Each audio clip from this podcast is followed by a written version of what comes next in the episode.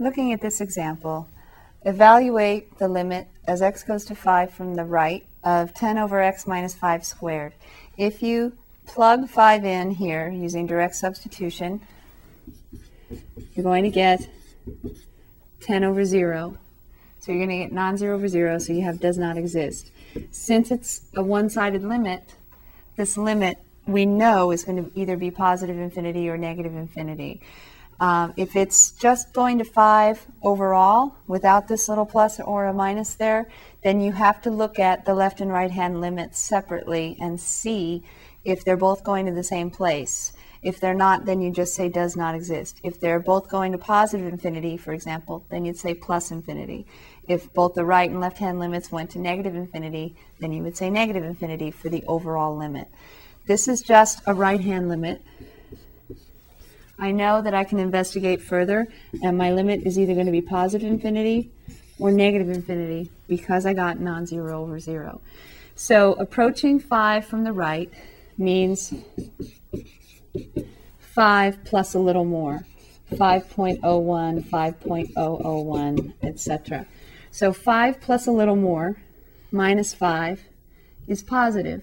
Now it turns out it doesn't matter, because once you have something positive and you square it, it's going to be positive anyway. Even if it were negative squared, it would still be positive, wouldn't it? So either way you look at it, we have a positive in the bottom as x approaches five from the right, and we have a positive on top. So we have positive over positive is positive, so our answer is positive infinity. That's our limit. B, find the limit as x goes to five from the left, negative ten over x minus five to the fourth power.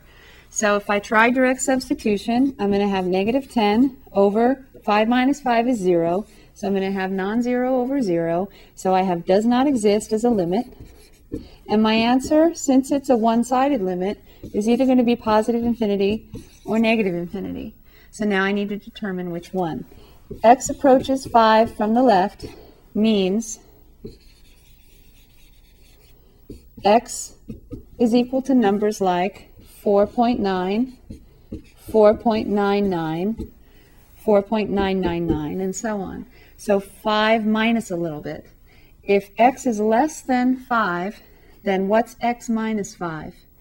X minus five would be negative if x is less than five. four point nine minus five is negative zero point one. So all I really care about is the sign, because it's I know my limit is either positive or negative infinity. I just need the sign. So four point nine minus five would be negative, so I put negative and then to the fourth power. And on top, I have a negative ten, so you could either say negative or negative ten. I have negative over, what's negative to the fourth power? Negative to any even power will be positive. So I have negative over positive, which is negative. So my answer this time is negative infinity. So the limit as x goes to five from the left of this function is negative infinity. Moving on, limit as x goes to five from the right, back to positive ten over x minus five cubed. So x minus five cubed, if you plug five in, you're going to get, using direct substitution, ten over zero, non-zero over zero. The limit does not exist. Since it's a one-sided limit, I have positive infinity or negative infinity as my possible limits. And so I test x approaching five from the right means x equals five point zero one, five point zero zero one, et cetera. five plus a little more, something bigger than five, minus five itself, is it positive or is it negative? five point zero one minus five is positive. You have something positive being cubed. Still positive, right? On top, you have a positive ten.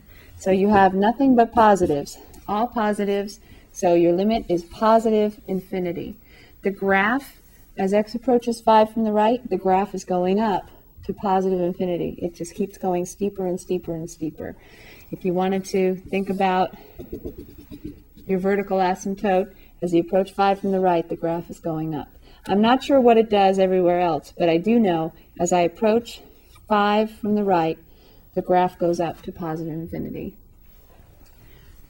D, the limit as x goes to five from the left, ten over x minus five to the fifth power. You may be noticing that there are two things that are affecting our sign. One is which direction we approach from. You'll see that in a minute.